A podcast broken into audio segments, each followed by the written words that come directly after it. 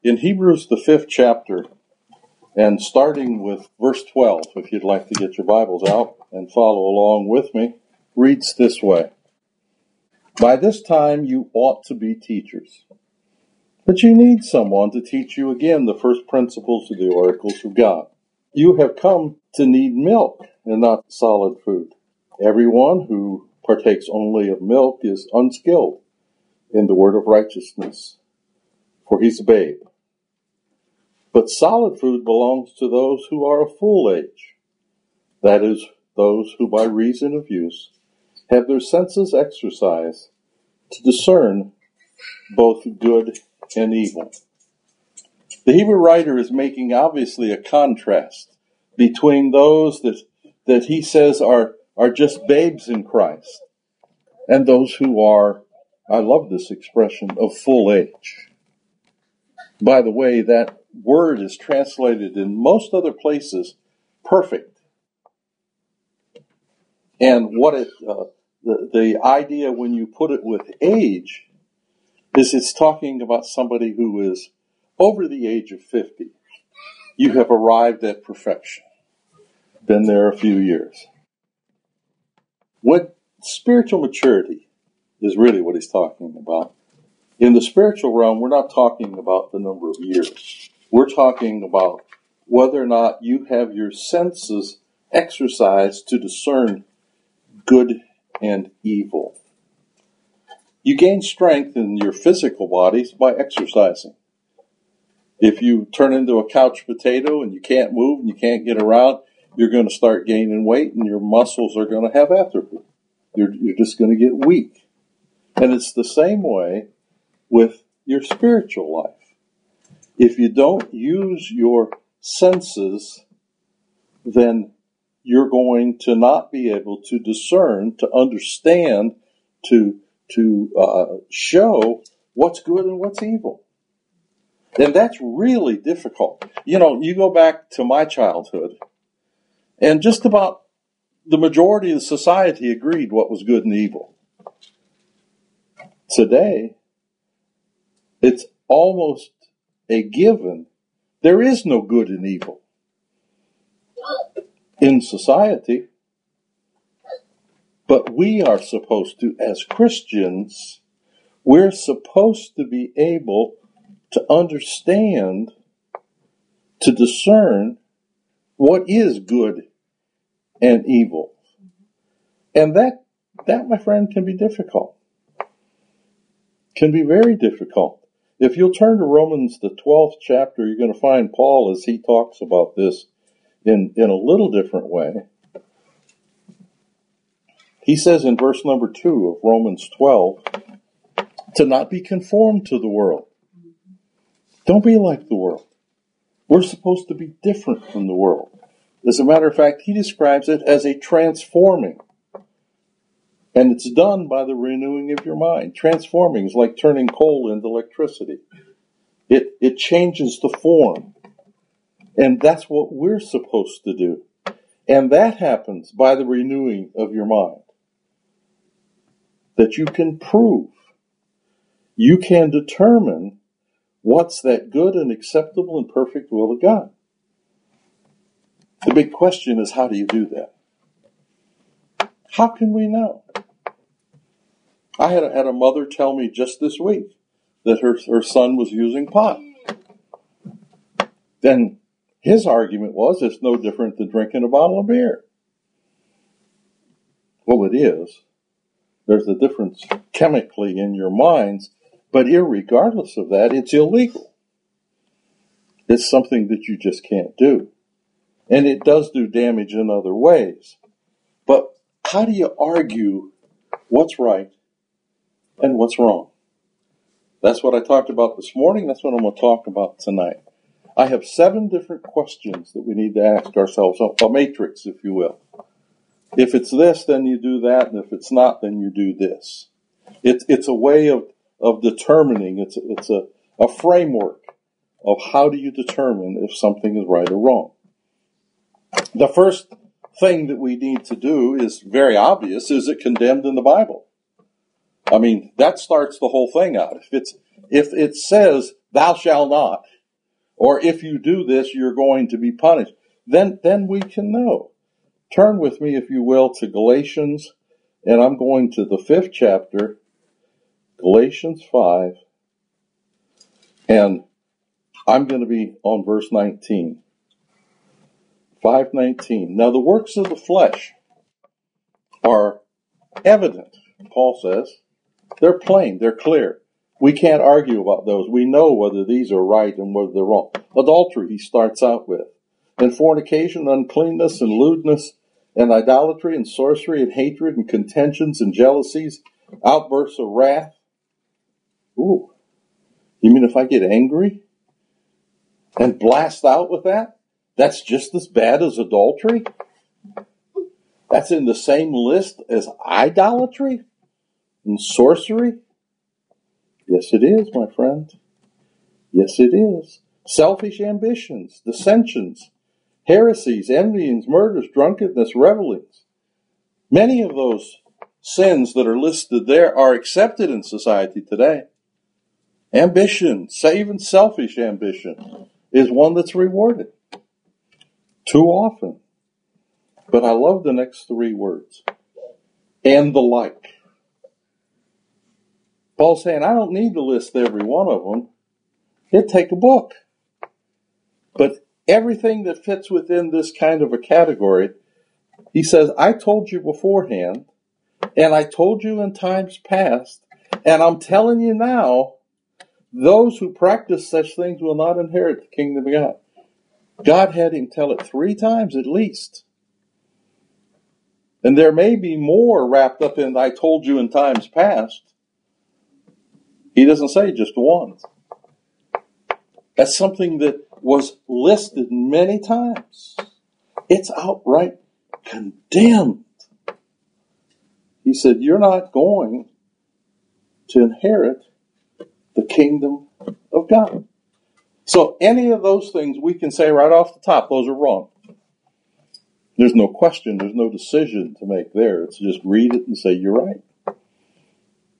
You're right. All right. What I want to do isn't mentioned there. So maybe I want to smoke pot. I don't read smoking pot anywhere in that list. Does that mean I can do it? Well, it does to many people. It's not condemned in the Bible. Therefore, I have every right to do it. Well, I think there's other things that we need to look at. The next one that I have on my list is, will it harm me spiritually? As I look at it and I think about something that I want to do, let's expand the context of this passage just a little bit and back up to verse 16. Galatians 5. I say then, walk in the Spirit, and you shall not fulfill the lust of the flesh. For the flesh lusts against the Spirit, the Spirit against the flesh. These are contrary to one another. So you do not do the things you wish. But if you're led by the Spirit, you're not under the law. And he goes on and tells us what the fruits of the works of the flesh and the fruits of the Spirit are. And he says in verse 25, if we live in the Spirit, let's walk in the Spirit.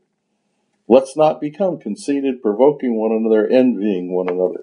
He's telling us we should not do things that are going to harm us spiritually, that are going to weaken me, that are going to pull me away, that are going to tempt me to do things that go beyond that. You talk to just about any law officer, and they'll tell you smoking pot's a gateway drug. Most every user of cocaine and heroin and crack and all these other drugs started out smoking pot. Where's it going to lead me spiritually?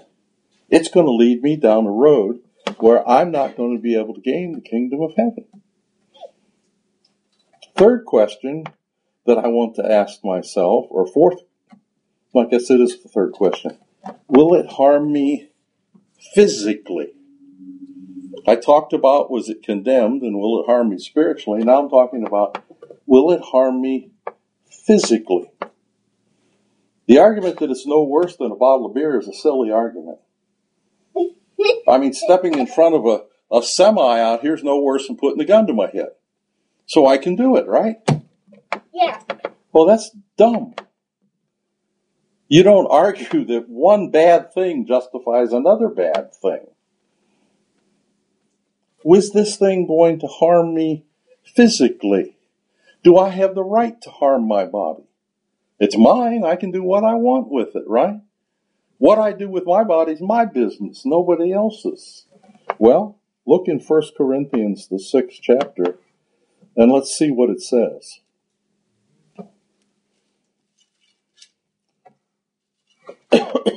Excuse me. Excuse me.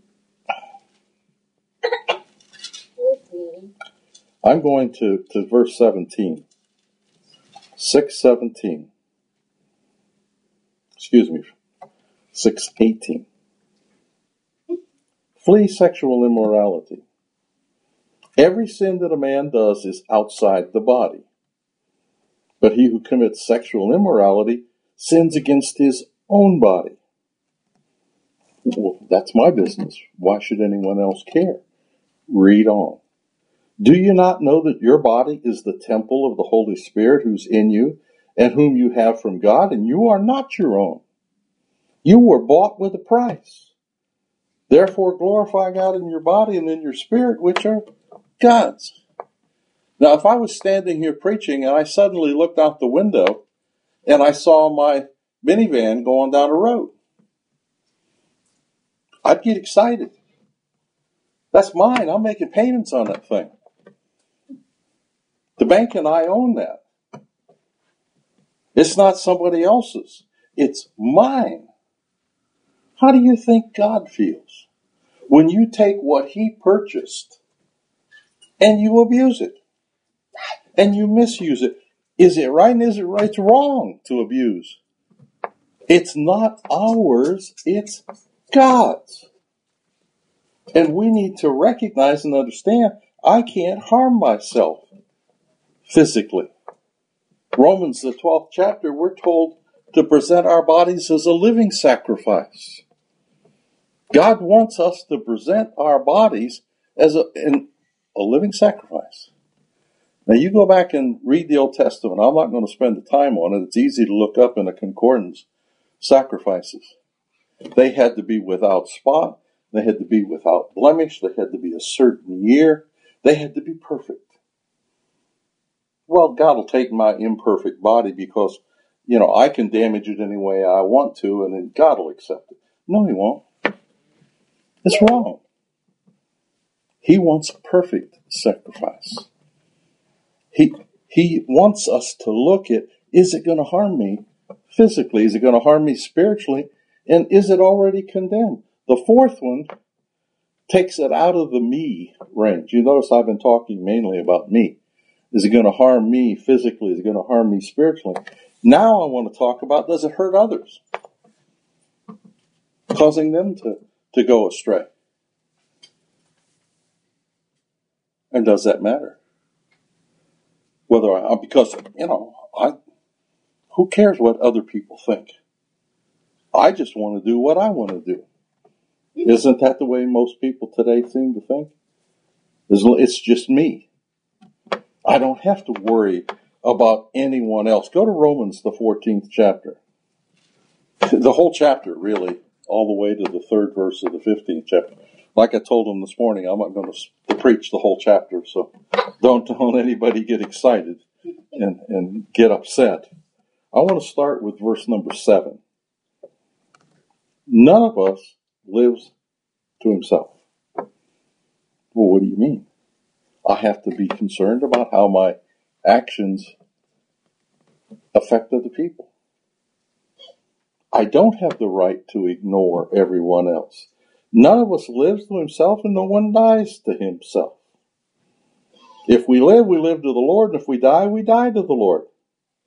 Whether we live or whether we die, we are the Lord's. We cannot do to other people harmful things. Look down at verse number 12 of this chapter. Each of us shall give an account of himself to God. I'm going to have to give an account what I do with my life. You're going to have to give it with yours. Therefore, because I'm going to have to give an account for myself, let's not judge anyone anymore, but rather resolve this, not to put a stumbling block or cause to fall in your brother's way. Well, if it upsets somebody for what I'm doing, and I say, hey, I don't care. I like it. I want to do it. What am I doing but harming them, putting a stumbling block in front of them, giving them a cause to fall? I cannot do that. Verse 15 says, if your brother is grieved because of your food, you're no longer walking in love. Do not destroy with your food the one for whom God died. Even something as simple and as common and as everyday as food, I cannot use it in a way that's going to harm someone else. Christ died for him too, not just for me. Go to the third verse of the 15th chapter. Even Christ did not please himself. Wow. I never looked at it that way. I'm kind of glad he didn't do that. His desire, his pleasure was, Lord, take this away from me, if it's possible. That was his way. Now, he already said right after that, nevertheless, I want to do your will. I have no right to do anything to my neighbor that's going to hurt them. Even Christ didn't do that. How dare we? Okay, I not only have to run it through my mind, is this going to hurt someone else? How about is it going to take too much time? It'll take too much money.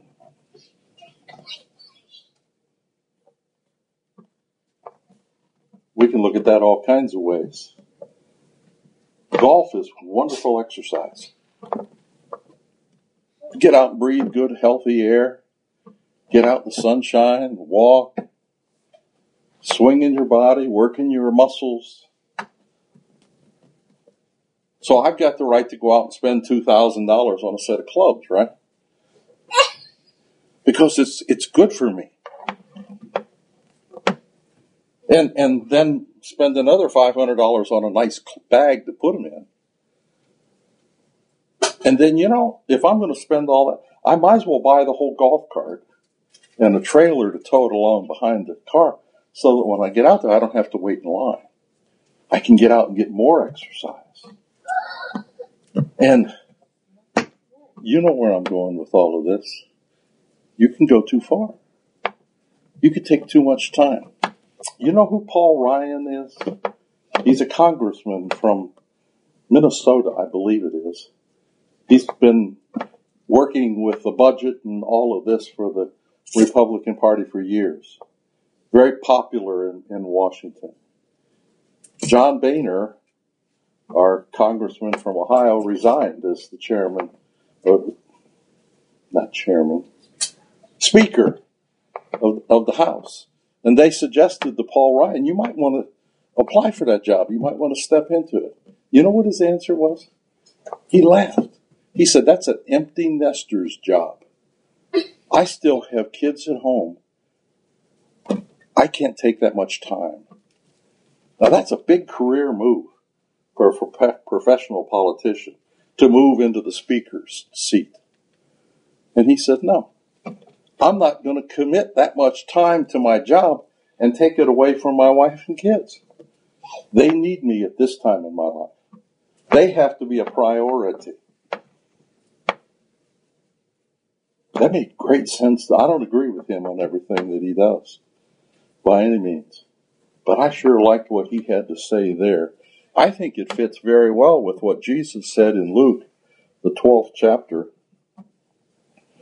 where he tells us that we're not to take and put it all up for what we want. He says in Luke 12 and starting with verse 16,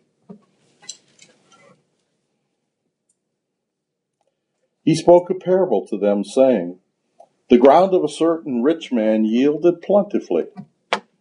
And he thought within himself, saying, what shall I do, since I have no room to store my crops? So he said, I'll do this. I'll pull down my barns and build greater. And these will I store all my crops and my goods. And I'll say to my soul, soul, you have many goods laid up for many years. Take your ease, eat, drink, and be merry. God said to him, fool, fool. The word means you unreasoning person. You person that don't think right. This night your soul will be required of thee. Then who will all these things be which you have provided? This man worked and was very successful. Made so much out of his crop that he didn't know what to do with it. Seemingly never occurred to him to give the excess to the poor and take some time with his family and with the Lord's people and not grow so much next year. Took too much of his time in his work, in his life. The book of Ephesians, the 5th chapter and verse 15 tells us we need to redeem the time. We need to redeem the time. God has a right to tell us, use your time in the way you should. So we need to look at, is it condemned? Does it hurt me spiritually? Does it hurt me physically? Does it hurt others? And does it take too much of my time and too much of my money? Next question I ask as I go through this matrix is how's it going to work with my influence in Christ? How's it going to influence the folks that are watching me when I say I'm a Christian and I talk or do this? How about the church? If I talk to them about becoming a Christian, coming and worshiping with us, is this action going to make my influence better? I think most of us know what Jesus had to say in Matthew, the 5th chapter, starting in verse 14, where he talks about what kind of a person we ought to be. He says that we ought to be a city that's set on a hill. A city that's set on a hill that gives light to everyone. A city that's going to lead others to where they ought to go. Is that the kind of person we are? You're the light of the world. You, me, we're the light of the world. Or we should be. He says a city that's set on a hill cannot be hidden. If you're standing up and claiming, I'm a Christian, you can't hide in the closet. You got to do things that let other folks know that. He says, they don't light a lamp and put it under a bushel, put it on a lampstand so that it gives light to all who are in the house. Then he tells us, let your light, that's singular, by the way. That's talking to individuals. That's not talking to the preacher. That's not talking to the congregation. That's talking to each one of us. Let your light so shine before men that they may see your good works, singular again. It's great that the church does good things. What are you doing? See your good works and glorify your Father which is in heaven. Is this going to do that? This decision that we want to make? Paul told Timothy in 1 Timothy, the 5th chapter, or 4th chapter, in verse number 12, to be an example to the believers. Folks, we are supposed to live in the goldfish bowl. We're supposed to set ourselves up and say, come watch me. Do the things that I am doing. The last one tells us that we need to ask the question that's very simple. You remember the little bracelets that people used to wear? WWJD said on them, what would Jesus do? That's where I'm going with this one. Would Jesus approve of what you want to do? Would he join in with you? You think he'd sit down and suck on that bong? You think he'd smoke that weed? Using that example. Would he do the things that we want to do? 1 Peter, the second chapter, in verse number 21, tells us that he died to set an example for us. You see, we often talk about Jesus as he died to save us. He also died and lived to give us an example. 1 Peter 2, in verse number 21.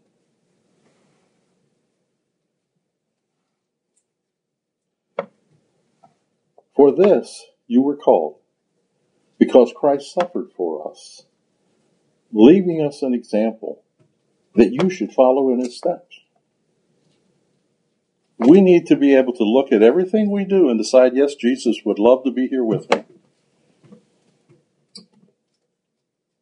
That's exactly where he would be comfortable. That's why Paul was able to say in 1 Corinthians 11:11, imitate me as I imitate Christ.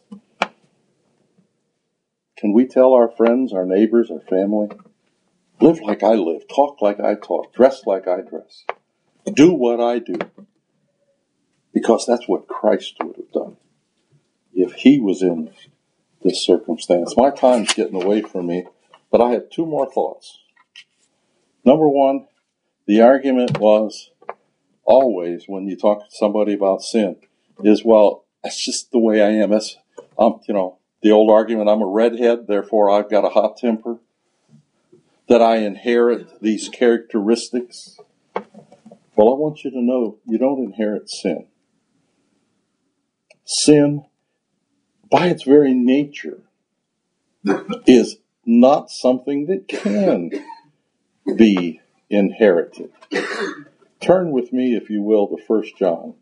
I want to go to the third chapter and look at verse number 4. Whoever commits sin. Sin is something you commit. It's an act you do. It's a thought you have. It's a word you say. Whosoever commits sin also commits lawlessness. Sin is lawlessness. If it's something you have to commit, then you can't inherit that. It's something you do. We neither inherit the guilt or the act from our parents. Now, we may, as parents, set an example before our children that encourages them to act in certain ways. But I'm going to tell you something. They're responsible for their decisions when they reach an age of maturity.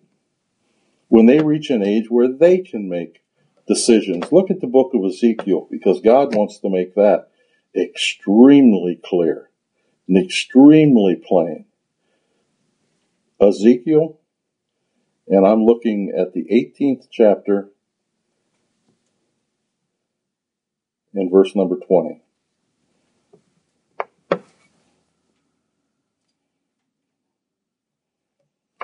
The soul who sins shall die. Not the soul whose father sins or whose mother sins.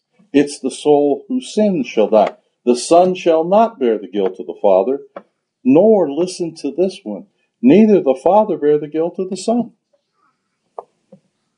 When our children grow up and they leave home and they make their own decisions and live their own lives and they sin, That's not our fault. That's not our guilt. We do not bear the guilt of the Son. The righteousness of the righteous shall be upon himself, and the wickedness of the wicked shall be on himself. Now, we sometimes bear the consequences of our parents' sin. The crack baby, for example. The mother is addicted to crack and uses it while she's carrying that baby, and the baby comes out addicted to alcohol, fetal syndrome, where the mind of the baby, the brain of the baby is damaged because of the actions of the mother. Sometimes those consequences are there. Sometimes the consequences of growing up in abject poverty because of the misuse of the funds of the parents. But we don't bear the guilt. It's not hereditary. Sin. Second point. Friends, sin's no laughing matter. Now, if you want to watch television, you'll see comedian after comedian after comedian. Watch the late night shows that are particularly bad, that make joke after joke out of sin and the sinful things that people do. Sin is not a laughing matter. Sin is rebellion, lawlessness, and perversion. Sin is a disease that needs to be cured. It's a taskmaster that needs forsaking. It's insanity that needs healed. Sin is filth that needs to be cleansed. Sin is a debt that needs to be paid. Sin is a stain that needs to be removed. Sin is a darkness that needs light. We need to know and understand what sin is. It is ugly, awful, and filthy. Hopefully, an understanding of what sin is a strong argument against sinning. We should want to do what God's Word wants us to do. Romans the 8th chapter and John the 8th chapter and verse number 32 tells us that the blood of Christ will set us free from the chains of sin, from the disease, the insanity, the filth that sin brings into our life. We can be cleansed from all of that.